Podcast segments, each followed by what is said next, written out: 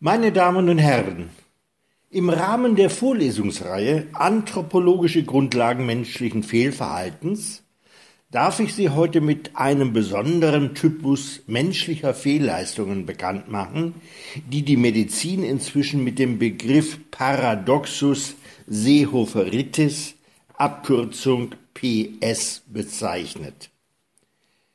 Es ist eine seltene Form der Anpassungsverschiebung in sozialen Populationen, die ein Paradoxon der Anpassungsleistung ausgebildet hat. Während das aus der Tierwelt bei dem Chamäleon beobachtete Verhalten darin besteht, dass sich das Tier der verändernden Umwelt anpasst, verhält es sich hier genau umgekehrt. Das Tier, beziehungsweise hier der Mensch, versucht die Umwelt sich seinen verändernden Bedürfnissen und plötzlichen Einfällen anzupassen.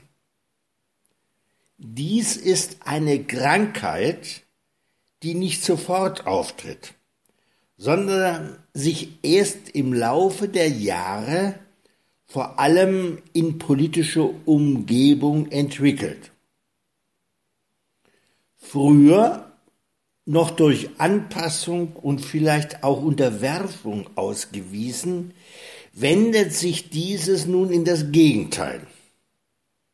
Das führt zwangsläufig dazu, zu Friktionen innerhalb der sozialen Population zu führen, die der Betreffende wiederum zu kompensieren versucht. Nebenbei bemerkt, in einem Musterprozess soll zurzeit entschieden werden, ob solche Fehlleistungen als Berufskrankheit für Politiker anerkannt werden können. Für Sie als zukünftige Mediziner ist jedoch primär von Bedeutung, dass sich bei der Entwicklung dieser Krankheit einerseits Psyche und Körper das heißt Überlegenheitsgefühl und Längenwachstum, andererseits antrainiertes und durch Erfolg bedingtes konditioniertes Verhalten gegenseitig unterstützen, ja geradezu bedingen.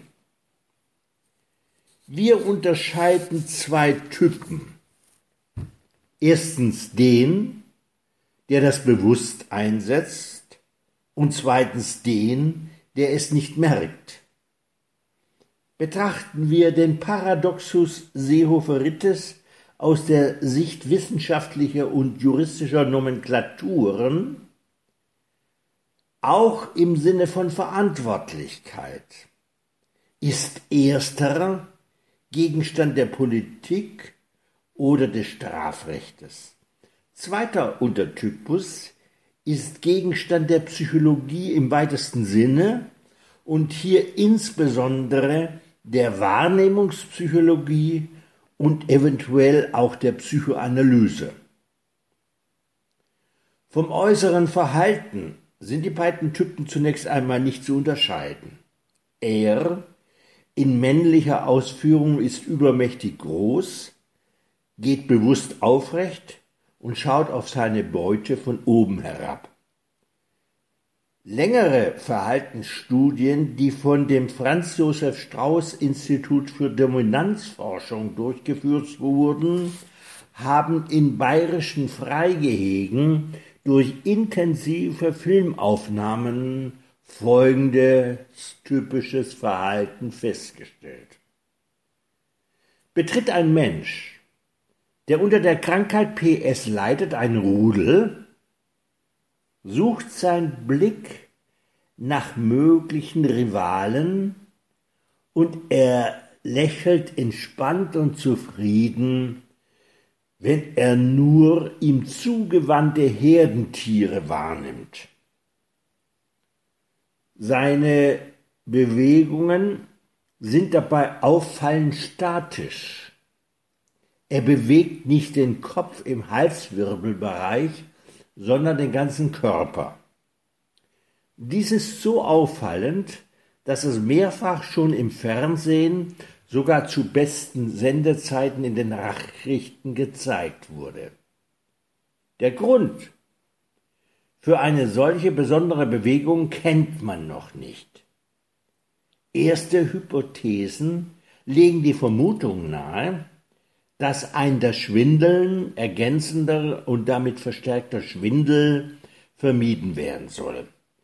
Ich wiederhole die komplizierte Wortkonstruktion, dass ein das Schwindeln ergänzender und damit verstärkter Schwindel vermieden werden soll.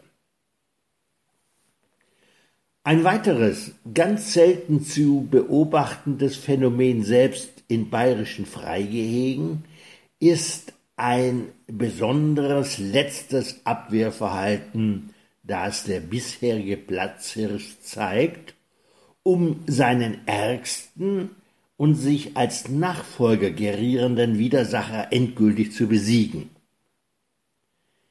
Dem schon genannten Franz Josef Strauß Institut für Dominanzforschung ist es gelungen, in Kooperation mit dem Institut für prädiagnostische Pathologie, also dem sich selbst prognostizierten Hinscheiden, Folgendes zu dokumentieren. Der bisherige Platzhirsch stellt sich zwar nicht tot, aber hinscheidend. Wenn nun der vermeintliche Nachfolger sich dem scheinbar Hinsiechenden nähert, um ein letztes Ehrenschnüffeln zu ritualisieren, packt der plötzlich zu und fügt dem Nebenbuhler so viele Wunden zu, dass dieser aufgrund seines nun auch schon vorgerückten Alters nicht mehr auf die Beine kommt. Der ehemals bzw. scheinbar Geschwächte kann so noch eine gewisse Zeit sein Revier beherrschen. Damit sind auch darwinistische Grundregeln, dass sich der Stärkere durchsetzt, in Frage gestellt. Es sei denn, diese Regeln gelten in Bayern nicht, wozu es bislang aber keinerlei Anzeichen gab. Bayern gilt inzwischen aber als der erste Kulturraum, in dem nachgewiesen wurde, dass körperliche Kraft durchaus durch intellektuelle Fähigkeiten kompensiert werden kann, soweit sie diese in einem listigen Verhalten niederschlagen. In Bayern findet dafür der Begriff der Hinterfotzigkeit Verwendung. Entschuldigen Sie bitte, vor allem meine Damen, für dieses Wort, das allerdings in Bayern als Sachbegriff anerkannt ist. Nomen ist Omen. Frei übersetzt, die Sprache mit ihrer Begrifflichkeit entsteht vor allem dort, wo sie gebraucht wird. Die Ursachenforschung ist hier noch ganz am Anfang. Obwohl die Bundesregierung, insbesondere die Bundeskanzlerin, großes Interesse gezeigt hat, den die Krankheit auslösenden Faktoren auf die Spur zu kommen. Erste Vermutungen richten sich auf eine typisch bayerische Krankheit, möglicherweise ausgelöst durch Jodmangel, häufig sichtbar durch einen Kropf, aber auch genauso überflüssig. Nur die Betroffenen sehen das anders. Vor allem die Männer weigern sich, diesen durch ein entsprechendes Kropfband zu kaschieren. Meine Damen und Herren, wo empirische Wissenschaft und rationale naturwissenschaftliche Erklärungen nicht ausreichen, öffnen sich bestimmte Fragestellungen zwangsläufig der Philosophie. So auch im Falle der PS. Inzwischen hat sich ein interessanter marxistischer Ansatz herausgebildet, der das marxistische Grundprinzip, das Sie ja alle wohl noch aus Ihrem Unterrichtsfach Werte und Normen kennen, das Sein bestimmt das Bewusstsein, auf das PS-Phänomen überträgt, in dem Sinne, das von sich entzückt sein bestimmt das Entrücktsein. Meine Damen und Herren, solange die Ursachen für die PS noch nicht identifiziert werden können, sind Therapien auf die Linderung begrenzt und mit Schutzmaßnahmen verknüpft, die Ausbreitung dieser Krankheit zu verhindern. Dabei darf eine Therapie ausschließlich in geschlossenen Einrichtungen stattfinden. Ob die CSU, die als solche bislang galt, weiterhin als solche anerkannt werden kann, ist noch nicht geklärt. Vor allem, wenn die Gefahr besteht, dass auch noch Gedanken und Meinungen von außen eindringen können. Schlimmer wäre es allerdings, wenn die in dieser Einrichtung Infizierten mit den Gesunden in den nördlich gelegenen Bundesländern in Kontakt kommen. Je intensiver ein solcher Kontakt, so zum Beispiel durch nächtliche Koalitionsgespräche, desto größer ist die Gefahrenlage.